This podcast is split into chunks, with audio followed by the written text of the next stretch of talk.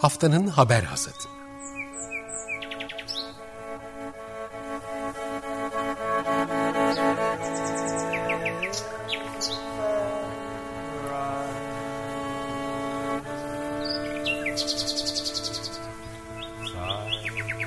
Haftanın öne çıkan iklim haberleri ve araştırmalarından okumalar ve yorumlar.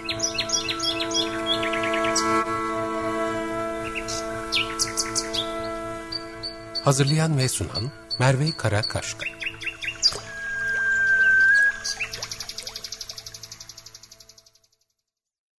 Günaydın, haftanın haber hasatına hoş geldiniz. Yıl sonuna özel 2021 hasatı bölümlerimizin ikincisiyle karşınızdayız. Birinci bölümümüzde Türkiye'nin plastik ithalatının fikri takibini yapmıştık. Şimdi sırada yangınlar var. 2021 orman yangınları açısından Türkiye'de tarihi bir yıldı. Bu yangınların şimdi ertesini konuşacağız. 2022'de yangınlara nasıl hazırlanmamız gerektiğini e, sorgulayıp mercek altına alacağımız konu başlıkları var. Bunları konuğumuz yangın ekoloğu İsmail Beker'le konuşacağız. Bugünkü konuğumuz yangın ekoloğu İsmail Beker. Hoş geldin İsmail. E, hoş bulduk. E, teşekkürler bugün beni davet ettiğin için. Ben teşekkür ederim programımıza katıldığın için. 2021'de en çok konuştuğumuz en yakıcı konulardan biriydi orman yangınları. Ee, ben öncelikle aslında programa konuya girmeden önce şunu sormak istiyorum. Yangını nasıl tanımlıyorsunuz? Yani yangın ekolo olarak aslında ekosistemleri belki yenileyici özellikleri olan da belki faydalı bir e, fenomen olarak da tanımlıyor olabilirsiniz. Bu 2021'de gördüklerimizin dışında. Yani normal koşullarda nasıl tanımlıyorsunuz onu merak ettim. Yani e, aslında hani ormanlarda ya da işte herhangi bir ekosistemde, vejetasyonda çıkan yangınlara hani genel olarak biz Türkçe'de özellikle orman yangını diyebiliyoruz. Mesela makilik alanlarda çıkanlara da biz e, orman yangını diyoruz. Hani o, o da o kapsamda bulunuyor. E, ama hani senin de dediğin gibi e, orman yangını her ne kadar çok kötü bir e, algıya sahip olsa da e, bazı ekosistemlerde aslında orman yangını çok doğal doğal sürecin bir parçası. Dolayısıyla e, bu işin biraz daha derinine inmek gerekiyor. İşte bu sene insanlar bu büyük yangınlar sayesinde belki bir nebze e, bu konuda biraz daha e, bir şeyler e, öğren, öğrendi diye düşünüyorum. Çünkü normal bir insan hani e, yangınla çalışmayan bir insan, normal bir insan derken kastım o, e, bu konuda çok fazla bilgili olmuyor. Ben de ilk başta yangın çalışmadan önce böyleydim. Ama yangın aslında ekosistemlerin, bazı ekosistemlerin, özellikle Akdeniz tipi ekosistemler adı verdiğimiz ekosistemlerin doğal sürecinin bir parçası e, ve e, bu da aslında e, bizim bizim için yangın çalışan insanlar için çok çok doğal bir süreç. E, bu bu şekilde yani. Ama genel olarak orman yangın tanımını e, dön, dönecek olursak da hani özellikle Türkçe'de hani İngilizce'de değişik terimler olabiliyor. İşte wildland fire denilebiliyor, wildfire denilebiliyor. Çeşitli farklı e, terimler olabiliyor ama Türkçe'de biz orman yangınını e, genel olarak kullanabiliyoruz. Hem makiliklerde hem işte ormanlarda çıkan yangınlar için genel olarak kullanabiliyoruz. Anladım. Bunu bilmek önemli. Çünkü bir doğal aslında Türk Türkiye'de bu sene çıkan orman yangınları da doğal koşullarda ortaya çıktı. Yani en başta bir sabotaj mı vesaire konuşuldu ama buna dair hiçbir kanıt da bulunamadı. Bunun böyle olduğu artık biliniyor. Yani doğal mıydı bütün bu hani süreç? Neden bu kadar bir kere şimdi EFİS'e baktım programa başlamadan önce Avrupa Birliği'nin bu yangın sistemine. 203.700 2 hektar alanı kapladığını söylüyor bu seneki yangınların Türkiye'de. Hı. Şimdi bu tarihinde görülmemiş büyüklükte bir yangın hı hı. demek. E, aradan da biraz zaman geçti artık ka- kaotik ortamı da çıktık. E, bu yangınlar neden bu kadar büyüdü bu sene? şöyle açıkçası bu kaotik ortamın geçmesi ve şu anda bunları konuşabiliyor olmamız benim için daha güzel. Çünkü hani hep böyle o kaos olduğunda hep konuşulur daha sonrasında unutulur. Açıkçası ben de birkaç gün bununla ilgili bununla ilgili bir şeyler yazmıştım internette. Tam da onun ardından senin davetin geldi. Çok da güzel oldu. Ee, şöyle ki biz e, burada şöyle doğal işin doğal kısmını şöyle bir ayırmak lazım. Biz bu yangınlar doğal derken şunu kastetmiyoruz yangın ekologları olarak ya da ormancılar olarak. Ee, bu yangınlar doğal sebeplerle çıktı. Hayır, bizim söylediğimiz şey bu değil. Bizim söylediğimiz şey yangının çıkış sebebinden bağımsız olarak e, yangın oluşması doğal. Yani biz e, e, bu yangınların çoğu bizim Akdeniz ekosistemi diye adlandırdığımız bu ekosistemlerde çıktı. Mesela Türkiye'de işte Çanakkale'den başlayan ve Adana'ya kadar giden, Hatay'a kadar giden bu, bu alana biz kıyı e, bölgesinde biz Akdeniz tipi ekosistem diyoruz. Bu ekosistem zaten e, yangınlarla beraber varlığını sürdüren bir ekosistem. Bu ekosistemlerde yaz mevsiminde e, yangın mevsimi diyoruz biz hatta bu mevsimin e, işte Mayıs'tan başlayan Türkiye'de Mayıs'tan başlayan bu Ekim'e hatta Kasım'a kadar gidebilen e, zaman dilimine bu ekosistemlerde yangının çıkması doğal. E, Türkiye'deki çıkan çoğu yangın e, insan kaynaklı sebeplerle çıkıyor. Bu bir gerçek. Bu hani işte yıldırımlarla çıkan yangınların sayısı yanlış değilsem yüzde on civarında. Hani biraz aşağı biraz yukarı oynayabilir e, bu rakam. Ama çoğu yangın insan kaynaklı sebeplerle çıkıyor. Bu bir gerçek. İşte bu kaynakların, bu sebeplerin içinde e, ihmaller var, sigara izmaritleri var, işte elektrik tellerinden çıkan, işte yollardan sıçrayan kıvılcımlar var. Bir sürü farklı sebep var. Bu net. Ama bu seneki çıkan yangınlar işte sen de söylediğin 203 bin hektar gibi bir alan e, yandı. Hani açıkçası Orman Yangın, Orman e, Genel Müdürlüğü'nün vereceği resmi rakamları da ben çok merak ediyorum. Ama şu bir gerçek Türkiye tarihinin en büyük yangın, e, en şiddetli yangın mevsimini yaşadık biz. Burada bizim sormamız gereken şey Tabii ki de yangınların çıkış sebebini öğrenmeliyiz. E, bu çok önemli bir nokta. Çıkış sebebini öğrenirsek ona göre e, önlemler alabiliriz. Ama onun yanında bir de şu önemli. Bu yangınlar neden büyüdü? Neden biz Türkiye tarihinde e, hiç görülmemiş büyüklükte yangınlar gördük? Bunu anlamak önemli. İşte burada da birçok faktör giriyor e, ortaya e, işin içine. İşte iklim değişikliği bunun sebepleri arasından bir tanesi. İşte orman yönetim planlarının yetersiz kalması e, bunun e, sebeplerinden bir tanesi. İnsan aktivitelerinin ormanlarla ormanları ciddi şekilde etkilemesi bunun sebeplerinden bir tanesi. Asıl odaklanmamız gereken nokta bence bunlar e, diye düşünüyorum. Çünkü e, yangınların neden bu kadar büyüdüğünü anlarsak e, hem önlemlerimizi alacağımız önlemleri e, daha iyi e, alırız. Hem de e, daha sonrası için e, yani yangın sonrasında e, gerçekleştirecek adımları daha iyi atarız. Dolayısıyla yangınlar ilk başta bu kaos döneminde de çok ciddi şekilde yangınların çıkış sebebine odaklanılmıştı. Hani o dönemde de söyledik, şimdi de söylüyoruz. Evet yangının çıkış sebebi önemli ama zaten insan kaynaklı çıktığını çoğu zaman biliyoruz. Mesele bu yangınların neden büyüdüğü, neden e, böyle devasa hiç olmadığı kadar yangınlar görüyoruz. Bunlar üzerine konuşmak gerekiyor e, biraz daha. Bence de ve ben e, şunu gördüm en azından senin söylediğin sebepler arasında ilk sırada iklim değişikliği vardı. E, yakın zamanda bir araştırma okumuştum. Orada şöyle bir şey var. Fire Weather Days, yangın hava Hı-hı. durumu günleri diye Türkçe'ye çevirdim. Hı-hı. Affını sığırıyorum eğer böyle absürt bir çeviriyse de. E, Yok, bu doğru. Böyle söyleniyor. Peki yangın hava durumu günlerinin sayısının arttığını söylüyor iklim değişikliğinin etkisiyle. Yangın hava durumu günleri önce nedir ve neden sayıları artıyor? Bunu bize biraz anlatabilir misin? Şöyle söyleyeyim, e, temelde biz yangın mevsimi olarak da kısaltabiliriz bunu. Yani yangın mevsiminin uzaması. Yani yangın mevsimi ne demek? Yangınların çıkma olasılığının olduğu günler demek. Yani yazın işte bazı yerlerde hatta kışın da olabilir. Yani insanlar hep genelde kışın yangın mı çıkar diyor ama evet çıkabiliyor kışın yangınlar. Bu ekosistemden ekosisteme göre değişiyor ama Türkiye için konuşacak olursak özellikle Akdeniz ekosistemi, Akdeniz ekosistemi için konuşabilecek olursak Akdeniz bölgesi için e, yangın mevsimi dediğimiz yangının çıkma olasılığının olduğu günler ve yangın çıkan günler. Kısaca böyle basitçe böyle tanımlayabiliriz. Ve iklim değişikliğinin etkisiyle işte sıcaklıkların artması, yağışların e, değişmesi, işte karların erken erimesi gibi birçok e, şey var bunlar. Bu yangın mevsimi yani uzuyor. Yani yangının çıkabileceği gün sayısı artıyor. Dolayısıyla daha çok yangın çıkma e, olasılığı oluyor yani. İşte önceden mesela çok basite indirgeyerek örnek vereceğim. İşte yangınlar mesela işte Mayıs ayında başlıyorsa, Mayıs'ın ortasında başlıyorsa şimdi Mayıs'ın başında başlıyor. Çünkü neden?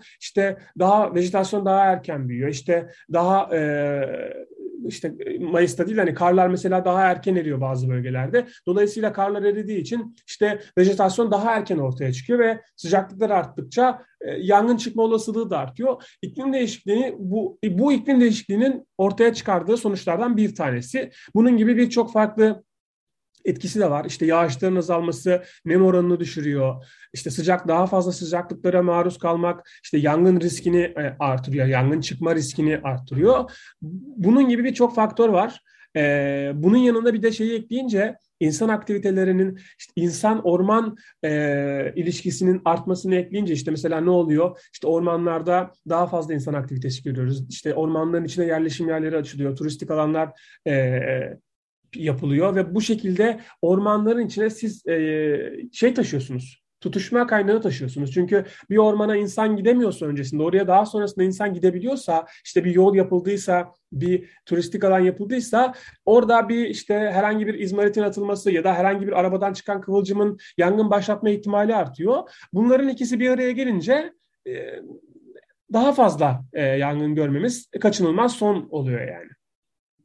Evet, Türkiye özelinde zaten bu çok konuşuldu ama belki şimdi hatırlatmakta fayda var. Yani e, insan etkileşimini açma konusunda yine 20, 2020'de böyle rekor bir yıllardan biri olmuş. Enerji hı hı. için mesela ormanlarda verilen izinlere baktığınızda e, ilk sırada onlar yer alıyor. Onun ardından katı atık depolama sahası ormanlar için e, bir şey tehdit olarak önümüze çıkıyor. Belirttiğim gibi tesisler e, işte yapılması vesaire.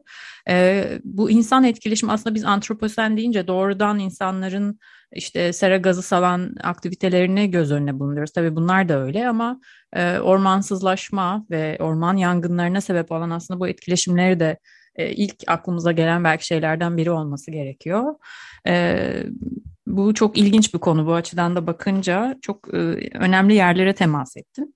E, şimdi birazcık daha kamuoyunda tartışılan konular neydi? Hani e, onların fikri takibini de yapmak istiyorum. Şimdi bu yanan alanlardan sonra bunların işte ne olacağı konuşuldu. Herkes panikle bir fidan bağışı vesaire işte nasıl ağaçlandırılmalı bunları konuştuk. Ama sonrasında e, bu alanlarla ilgili bir takip henüz düzgün bir veri paylaşılmadığını da farkındayım ama e, bazı haberler de gördük.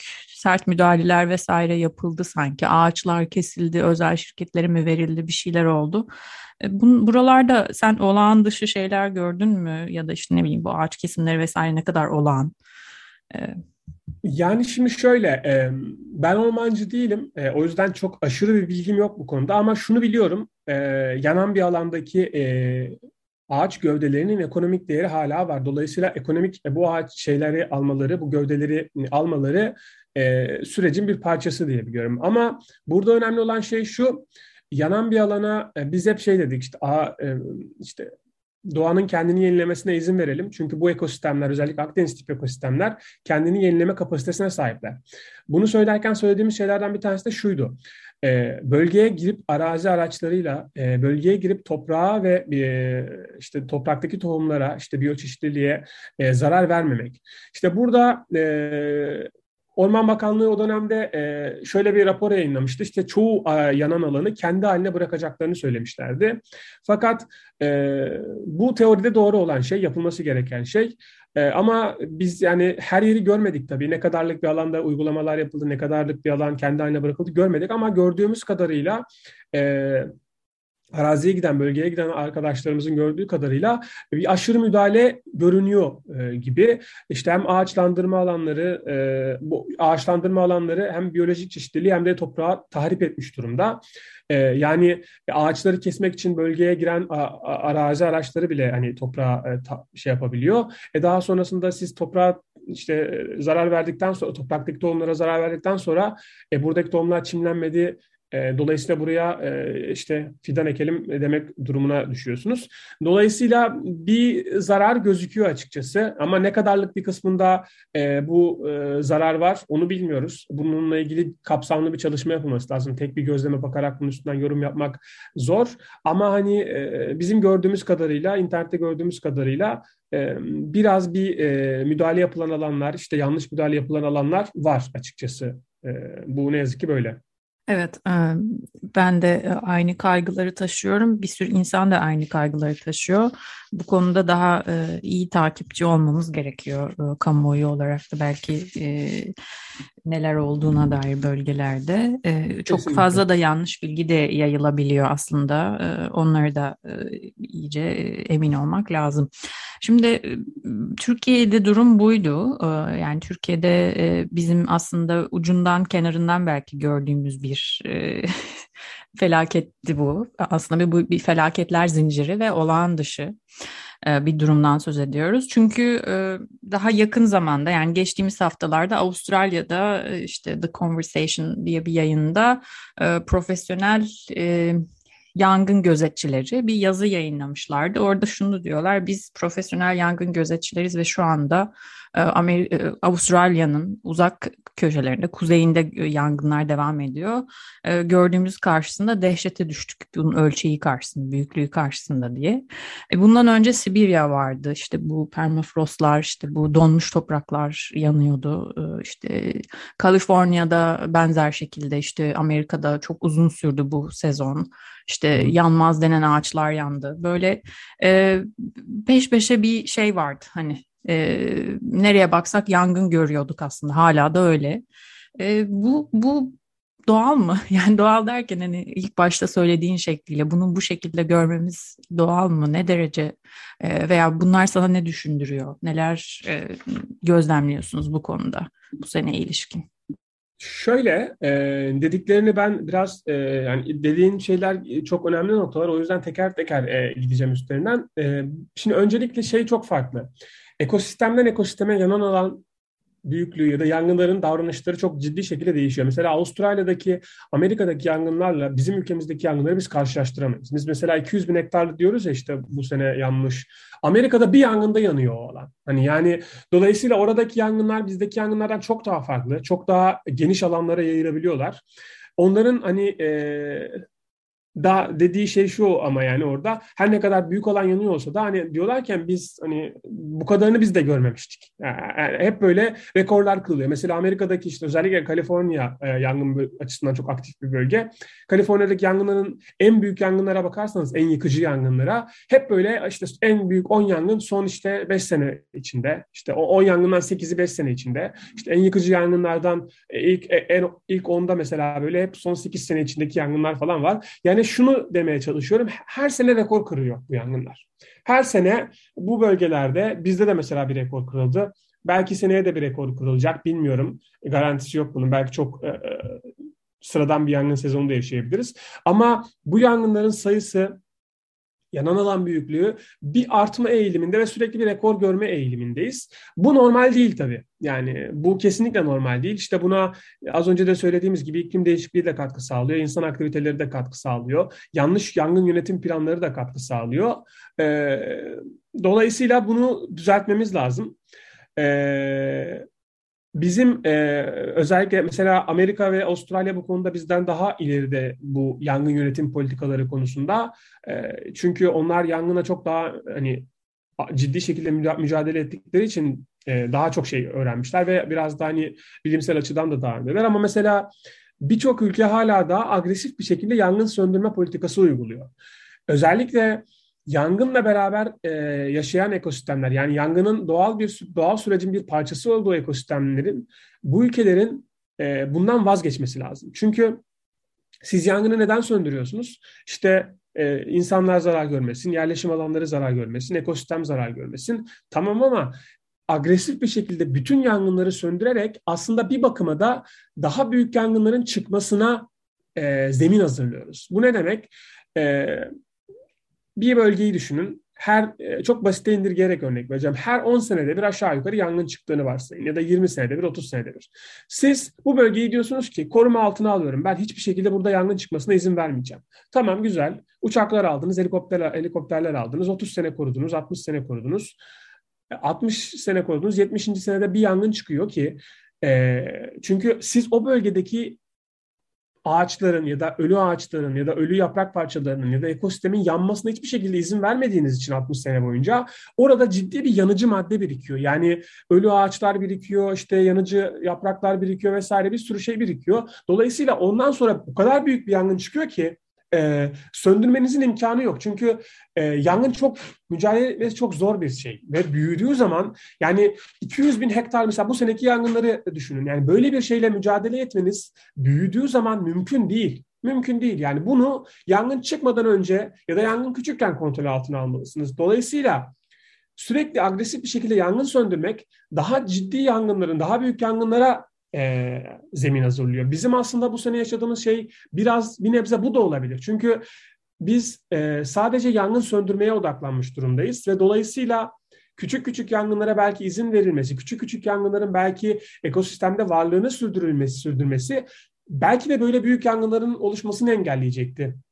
Buradaki sıkıntılardan bir tanesi de şu, büyük yangınların zararı çok daha ciddi oluyor. Ee, tabii bu şey geliyor, e, normal geliyor ama şunu söylemek gerekiyor. Mesela şöyle düşünün, sizin bir e, bir köyde bir eviniz var. Ve siz işte geçiminizi çiftçilikle sağlıyorsunuz. Tarlanız var, işte hayvancılığınız var vesaire. Eğer ki sizin bölgenizin, sizin arazinizin bir kısmı yanarsa siz e, hayvancılığınıza arazinizin diğer kalan kısmında ya da işte tarlanıza geri kalan kısmında devam edebilirsiniz. Fakat evinizin etrafındaki bütün araziniz yanarsa o zaman sizin yapacağınız bir şey yok. Yani dolayısıyla burada büyük yangının verdiği zararı görebiliyorsunuz. Siz ufak ufak ufak yangınlara izin verirseniz yine bir şekilde bazı şekilde e, devam edebiliyorsunuz aktiviteleriniz ama büyük yangın çıktığında bütün bu imkanı elinizden alıyor. Bunu ekosistem için de düşünebilirsiniz. Mesela ormanın küçük bölgeleri yanarsa o bölgede yaşayan hayvanlar başka bölgelere yanmayan alanlara göç edebiliyorlar. Başka e, bölgelerde e, hayatlarını sürdürebiliyorlar. Ama bütün ekosistem yanarsa, bütün orman yanarsa bu sefer hayvanlar tamamen e, yaşam alanlarından oluyorlar. İşte bu yangının, büyük yangınların e, tehlikesini anlatan şey açılarından iki tane farklı açısını anlatan şey. Dolayısıyla bizim amacımız e, çok uzattım buraya ama özetleyerek şunu söyleyebilirim. Bizim amacımız yangınları tamamen ekosistemden elimine etmek olmamalı. Yangınları tamamen ekosistemden çıkarmak olmamalı. Sadece büyük yangınların e, sayısını azaltmalıyız. Büyük yangınları engellemeye çalışmalıyız. Bu da neden geçiyor? Neyin, ne de yatıyor? Bu da yangınları daha iyi anlamakta ve e, altında yatan sebepleri daha iyi anlamakta yatıyor. Biraz fazla uzattım ama e, umarım e, sonunda mesajım vermek istediğim mesajı bağlayabilmişimdir. Yo, çok güzel özetledin bence. E, hiç de yani gerçekten merak ettiğimiz noktalardı. E, bu konuda da bence iyi bir açıklamaya ihtiyacımız da vardı. Çünkü bu gittikçe daha da önemli bir konu haline gelecek. E, ve e, bu büyük yangınlarla nasıl baş edeceğimiz, bunları nasıl belki önleyeceğimiz baştan zaten çok önemli sorular. Bence 2022'ye girerken en önemli sorulardan biri de buydu zaten. O yüzden teşekkür ederim yanıtın için.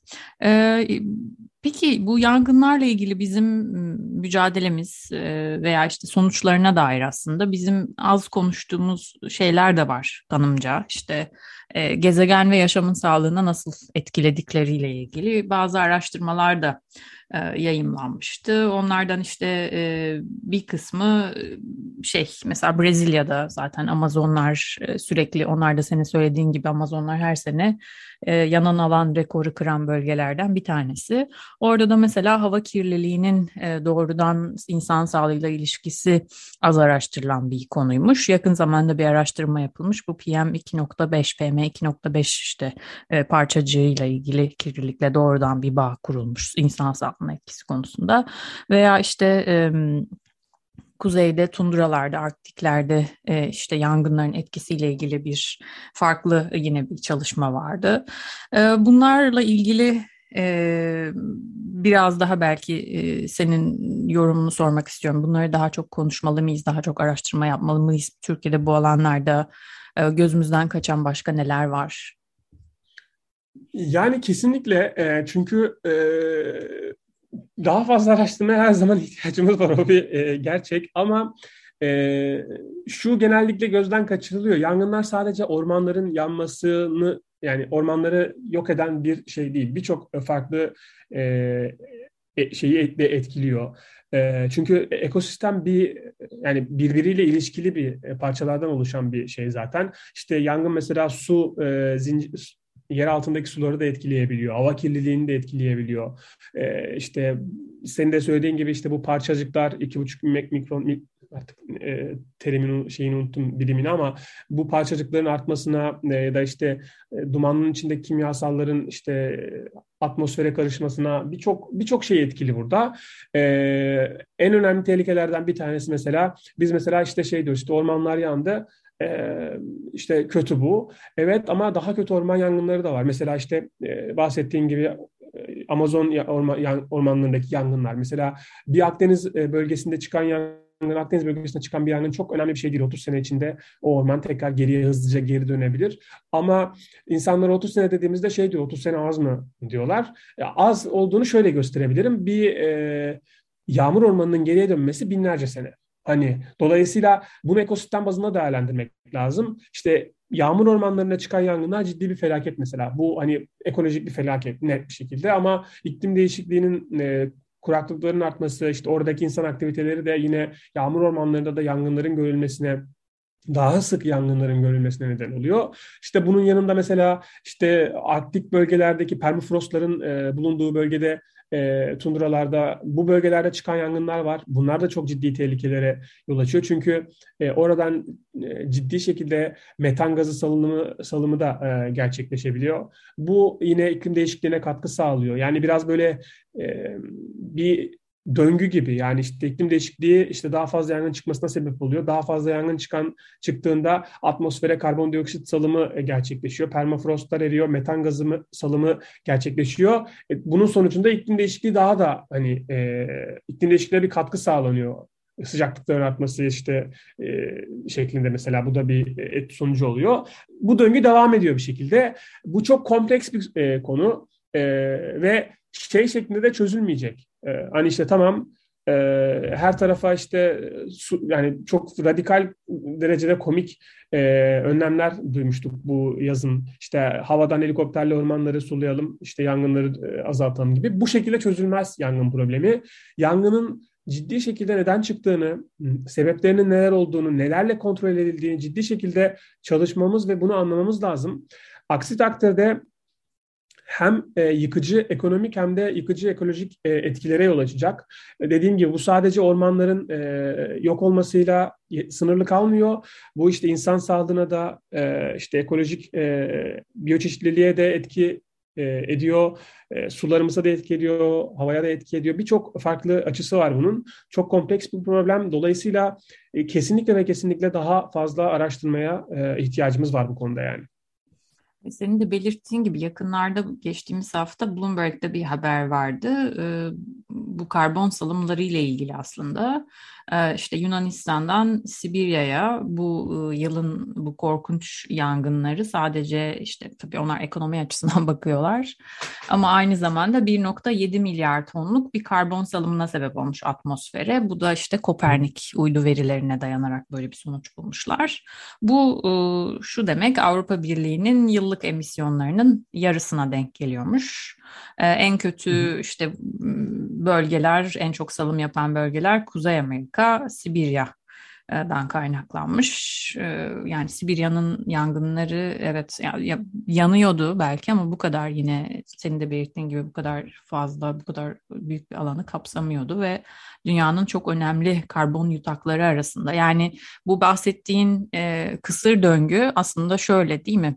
Önce orman iklim değişikliği, orman yangınlarını artırıyor. Ormanların yanması hem atmosfere salım yapıp hem iklim değişikliğini hızlandırıyor hem de orman yutaklarımızı kaybede daha doğrusu karbon yutaklarımızı kaybederken bir de oradan daha da hızlanıyoruz. Korkunç bir e, yere doğru gidiyor. Yani e, bunun karşısında gerçekten bir şey yapabilir miyiz onu düşünüyorum ben böyle bazen dehşete düşüyorum.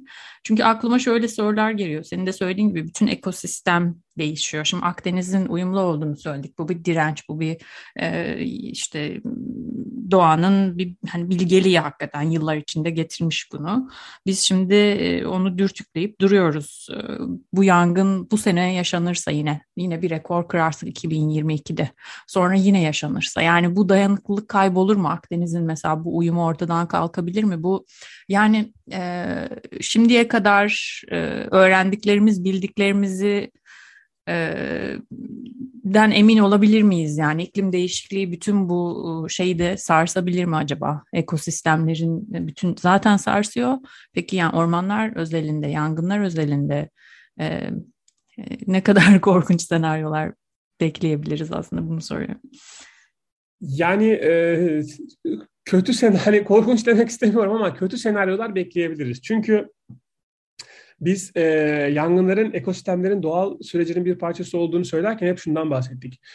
yangınlar milyonlarca yıldır bu ekosistemde var. Mesela Akdeniz ekosistemleri ve bu milyonlarca yılda bu uzun sürede e, işte çeşitli bitkiler, e, çeşitli ekosistemdeki çeşitli canlılar buna karşı adaptasyonlar geliştirmişler. Ve bu adaptasyonlar, e, bu yangınların tarihsel bir döngüsü var. İşte yangın rejimi dediğimiz bir kavram var. Yangın rejimi işte yangının sıklığı, işte şiddeti, mevsimi, bunun gibi çeşitli elementleri barındıran bir kavram. Ve bu her bölgenin bir yangın rejimi var, bir yangın e, örüntüsü var bir ve bu çok önemli çünkü bu uzun e, süreç, tarihsel süreçte bitkiler bu yangın rejimine karşı adapta, adaptasyon göstermiş ya da canlılar. Yani bir bölgede işte her 30 yılda bir işte yüzey yangını şeklinde küçük yangınlar çıkıyorsa e, bu yangınların işte 5 senede bir çıkan, sık çıkan yangınlara dönüşmesi ciddi bir tehlike. Çünkü siz burada doğal yangın rejiminin değişmesinden bahsediyorsunuz. Mesela Kızılçam ormanlarında şeyler var. E, işte yangınlar e, bütün ağaçların yanması şeklinde e, taç yangın dediğimiz şekilde gerçekleşir ve bu koz, Kızılçamlardaki kozalakların içindeki tohumlar e, yanan, ya, yangından sonra işte kozalaklar açılır ve içinden tohumlar yanan alana serpilerek yeniden e, çimlenmeye başlar ve Kızılçam Ormanı 30 sene içinde tekrardan eski haline dönebilir.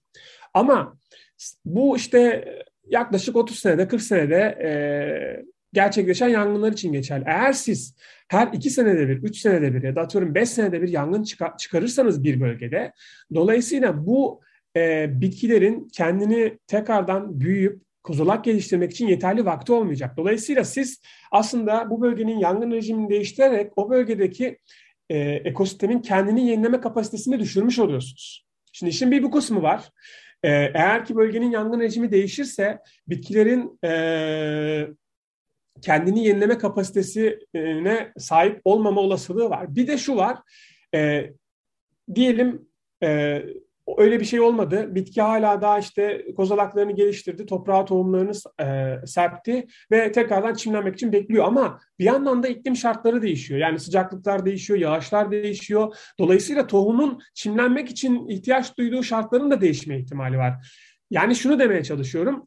İklim değişikliği ciddi şekilde e, bu ekosistemlerin kendini yenileme kapasitesini e, değiştirme, kendini yenileme kapasitesini düşürme ihtimali taşıyor. Hem bölgenin yangın rejimini değiştirerek hem de bölgede yaşayan bitkilerin kendini yenileme kapasitesini, e, bölgede yaşayan bitkilerin yeniden e, çimlenme ya da yeniden yeşerme e, kapasitesini düşürerek o yüzden bölgenin tarihsel yangın rejimlerini anlamak çok önemli e, bu bölgedeki yangınlar nasıl bir e, şeyin arasında gidip geliyor? Yani nasıl bir değişkenlikle gidip geliyor? İşte kaç yılda bir yangın çıkıyor? Nasıl yangınlar çıkıyor? Hangi mevsimde yangınlar çıkıyor? Ya da hangi şiddetle, nasıl bir şiddetle yanıyorlar? Bunları anlamak çok önemli. Bölgenin tarihsel yangın rejimini korumak çok önemli. O yüzden işte dediğimiz şey işte yangınları daha iyi anlamalıyız, yangınların altında yatan sebepleri daha iyi anlamalıyız derken tam olarak da bunu kastediyoruz zaten biz.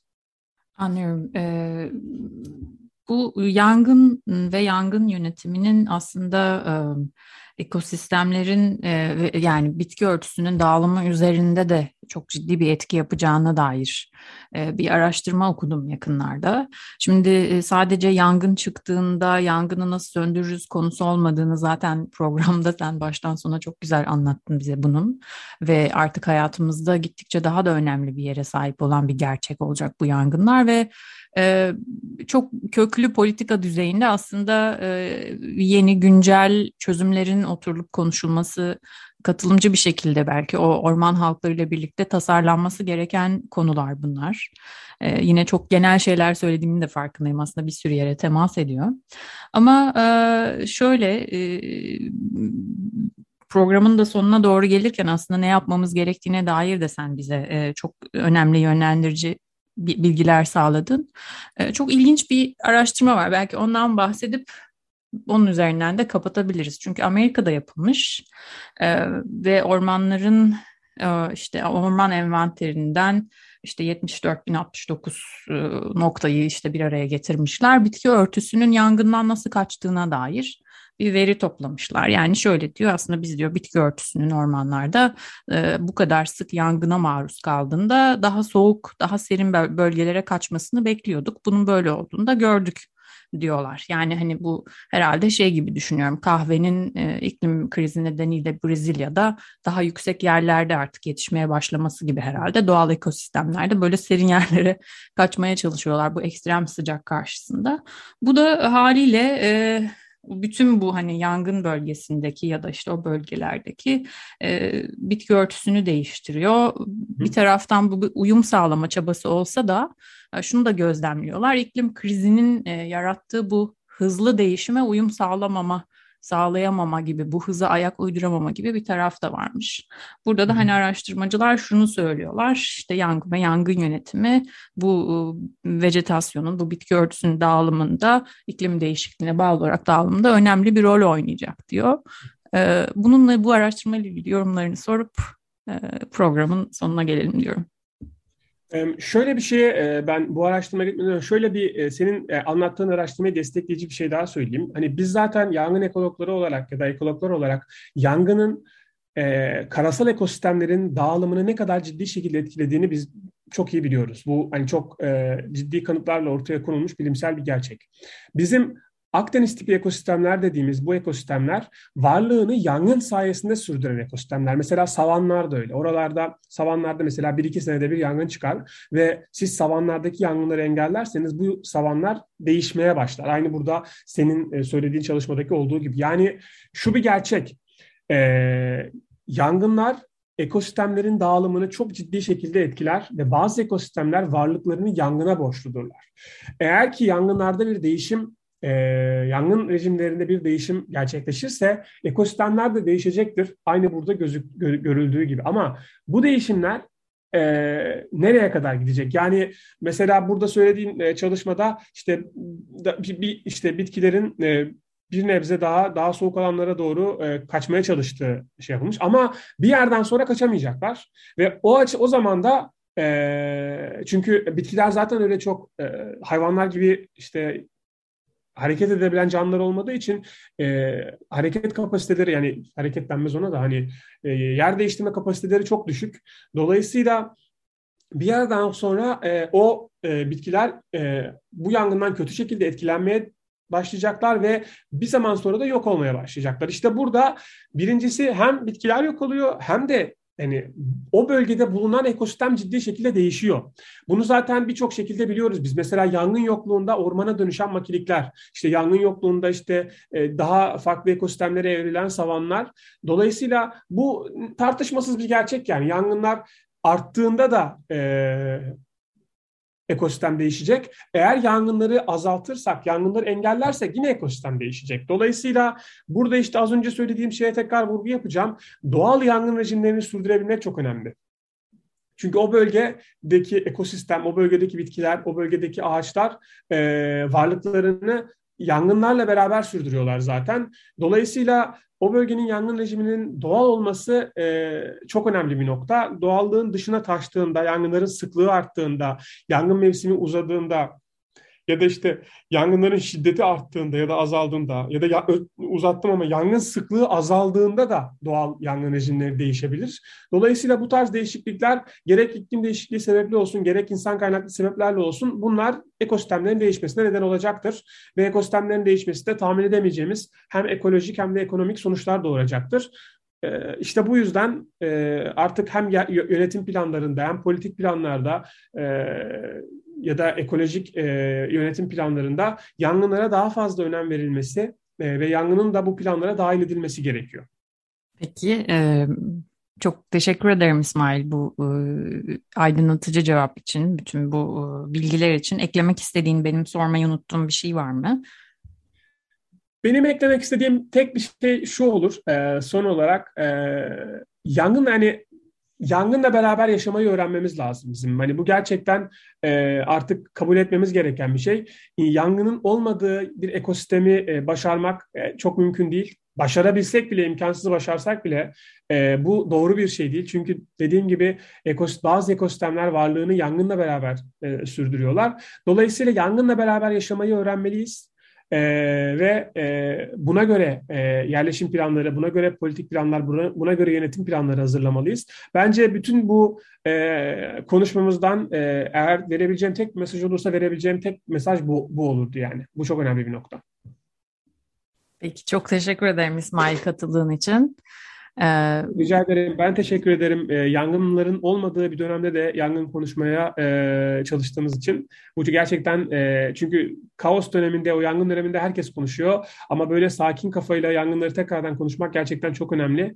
E, o yüzden ben de teşekkür ederim sana. Evet, e, gerçekten hani öncesinde ve sonrasında aslında hem konuşmuş oluyoruz. Bence de e, gayet önemli. Hem 2021'in de çok önemli bir konusuydu. Umarım 2022'de veya önümüzdeki dönemlerde hem hazırlıklı hem de daha e, sakin dönemler geçirmiş oluruz, geçiririz. Çok teşekkürler. E, görüşmek üzere.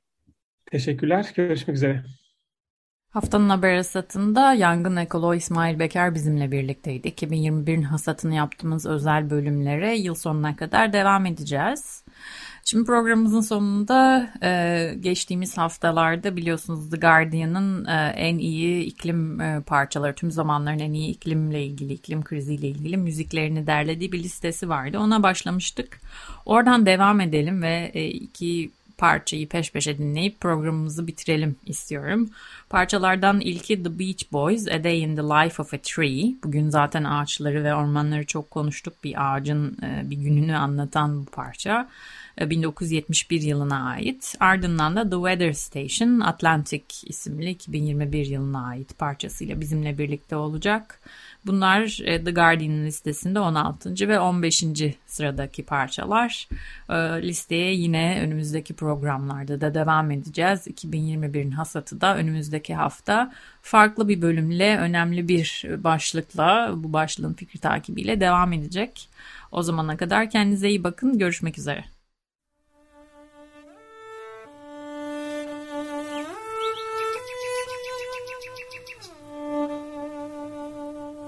Haftanın haber hasatı.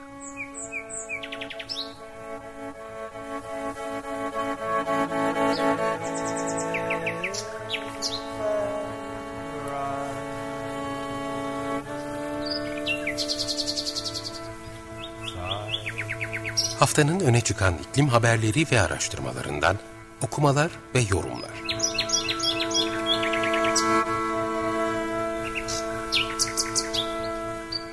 Hazırlayan ve sunan Merve Karakaşka